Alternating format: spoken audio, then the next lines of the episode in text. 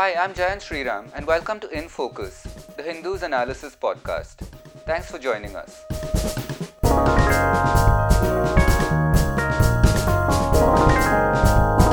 We are quickly convening for this episode to discuss some quick news updates uh, with regard to COVID 19. The first of which is some news now about an indigenous vaccine candidate that the ICMR, the Indian Council of Medical Research, is looking to fast track. So we'll uh, start with that and then we'll get to some other points along the way. I'm joined today by the Hindu's deputy science editor, Jacob Koshy. Jacob, hi, thanks for joining us. Hi, Jen. Right. So, Jacob, uh, the news today is that the ICMR uh, plans to make this vaccine available for clinical use by uh, mid August, August 15. Mhm. Now, the first thing that kind of strikes me about that news is that, you know, we've discussed several times that, you know, the time frame that we're looking at for a vaccine to be made available for COVID 19 is Yeah, um, a year to 18 months. yeah. That August 15 is extremely soon. True. Um, so, what's so what's the deal here? Like, can you break this down for us? So basically, in and we had discussed this uh, earlier. In on 9th May, Bharat Biotech, uh, which is a Hyderabad-based uh, company and makes is an experienced vaccine manufacturer, it basically announced that you know it had uh, got into an agreement with ICMR and I, ICMR's National Institute of Virology, and the NIV had actually given I, uh, Bharat Biotech a strain of uh, you know SARS extracted from a COVID positive patient. The idea was that to be able to see if this strain, if modified and uh, used in the right way, could be made into a potential vaccine as a weakened, what they call a live atten- attenuated vaccine. So Right. this weakened form could then be injected into healthy volunteers, and hopefully the body would produce some kind of a positive, uh, you know, immune response. That is, it produced produces some antibodies and gives some amount of protection. So that was the plan. That was announced in 9th May. But now, uh, just last week on, or actually on June 29th, it uh, uh, Bharat Biotech said that it had got approval from the Drug Controller General of India for human trials, that is for phase one and phase two trials. Now, generally, human trials are preceded by animal trials. I mean, where you're testing it out on mice, rabbits, and actually, ideally, sometimes even on uh, monkeys, which has been the experience for many other vaccine candidates that have been tested in other parts of the world. So, uh, the very fact that Drug Control General has approved it probably means that they were satisfied with the animal studies that Bharat Biotech had conducted uh, for these, uh, uh, you know, for this potential vaccine. It's called, which is called Covaxin. And after that, it is, it, uh, after they got this approval, uh, Bharat Biotech has also started to advertise this potential vaccine as a, you know, with, with its uh, with an advertising line and calling it something called Covaxin. So this was on the 29th, and now um, just few days back Uh, on media there was this letter which was signed by Balram Bhargav from which is the, who's the, the Director General of ICMR, and this letter basically uh, exhorts doctor uh, doctors, principal uh, lead investigators at nearly 12 hospitals across the country to expedite approvals for conducting these phase one and phase two trials.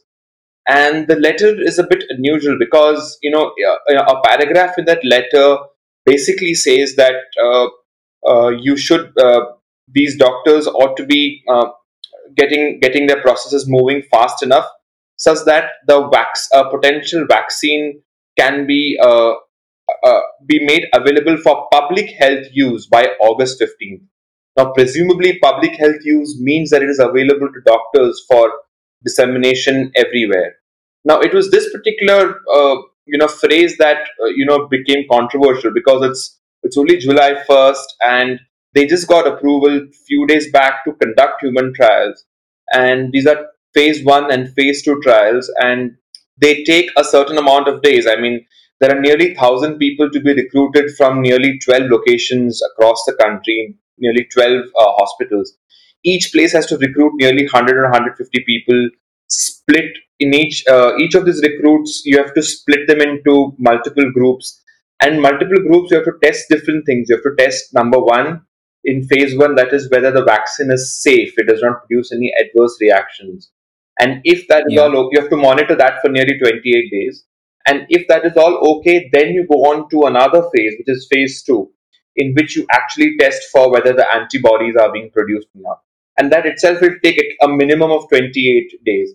So combine that together, that's nearly 56 days. And from today, 56 days to today well exceeds July 15, uh, August 15. And that's just phase one and phase two. Normally, a vaccine has to go through a phase three, which is an expanded version of a phase two, but is done across multiple sites and, you know, actually is supposed to test for the vaccine's efficacy. That is, does it actually protect against, uh, you know, people contracting the, you know, the infection? That is much longer and you know, this, these are the reasons why you would actually wait for a really long time. Bharat Biotech itself, in previous interviews to other outlets, has has said that you know a vaccine could be practically available only around uh, 2021. That too, if all goes well and ideally.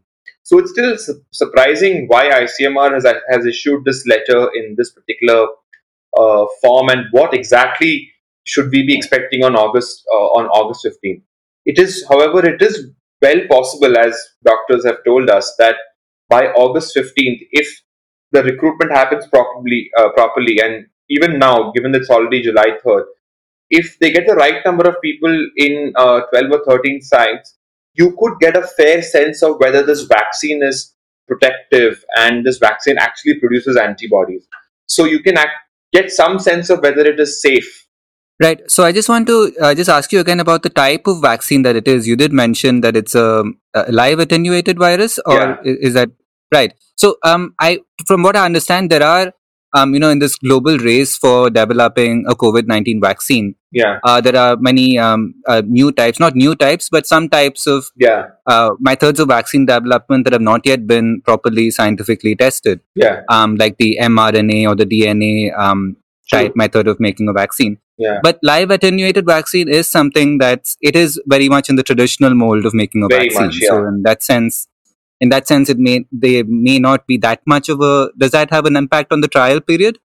It can because the problem with a live attenuated vaccine is uh, it has got too many components. I mean, you know, you are you are what Bha- Bharat Biotech says that it is going to remove the RNA. The RNA is a part that of a virus that replicates and goes inside cells and causes all the problems. So they are basically looking at removing the replicative part, but that still leaves a lot of uh, you know virus particles, you know, virus uh, body parts, so to say, the outer cover, the envelope. The trend is actually to to be able to introduce as little of the foreign body into the body, you know, inside a healthy volunteer as much as possible. The the the argument is that the less of a vi- of a viral particle uh, that you introduce in the body, the more that the more the chances that it it does not cause any adverse effects. Now, other than just the virus particle, you also have to create something called an adjuvant. You know, something which helps with the uh, uh, you know uh, you know the, the, the, the replication and recognition of the virus inside the body to produce an immune response. So you know it is actually the manufacture of this that actually takes a lot of time, and when they are testing, they mostly want to see that no adverse reactions are made, and these adverse reactions are because of all these extraneous components of virus, which is why Moderna, you know, when they're making an mRNA vaccine, it, is just bits and pieces of the vi- of of the virus, the parts which every company would want to introduce a part which is foreign enough for the human body to recognize that as foreign and generate an antibody response. But it should not be such a strong response that it kind of uh, you know could release uh, untoward uh, antibodies or you know unrelated uh, uh, particles because as we know in SARS, what also happens is severe diseases marked by a hyper uh, you know immune system re- response and cytokines, which actually do much more damage than the virus itself.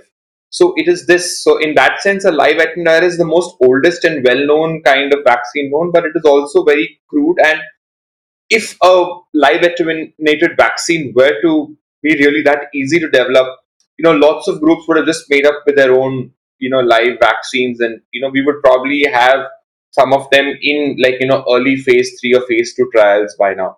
But the very fact that they aren't and people are actually trying a lot of other alternative methods means that you know it is not necessarily a sure shot uh, recipe to success, and that too so soon. Right. So it's um it's a kind of a tried and tested method, but that's also that also has to do with the fact that it is technically speaking the um, the most basic way to create a vaccine. Yes, and has its and therefore brings its own en- encumbrances, so to say, which pe- which science is actually max- vaccine development development tries to avoid in terms of making newer forms of vaccine.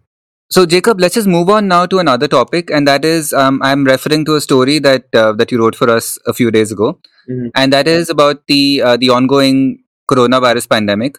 Yeah. Has basically led, uh, you right, to India's disease surveillance system recording unusually fewer instances of diseases other than COVID 19. True. So, um, could you just tell us a little bit about what this diseases surveillance system is and uh, what's what's the situation now with regard to the pandemic?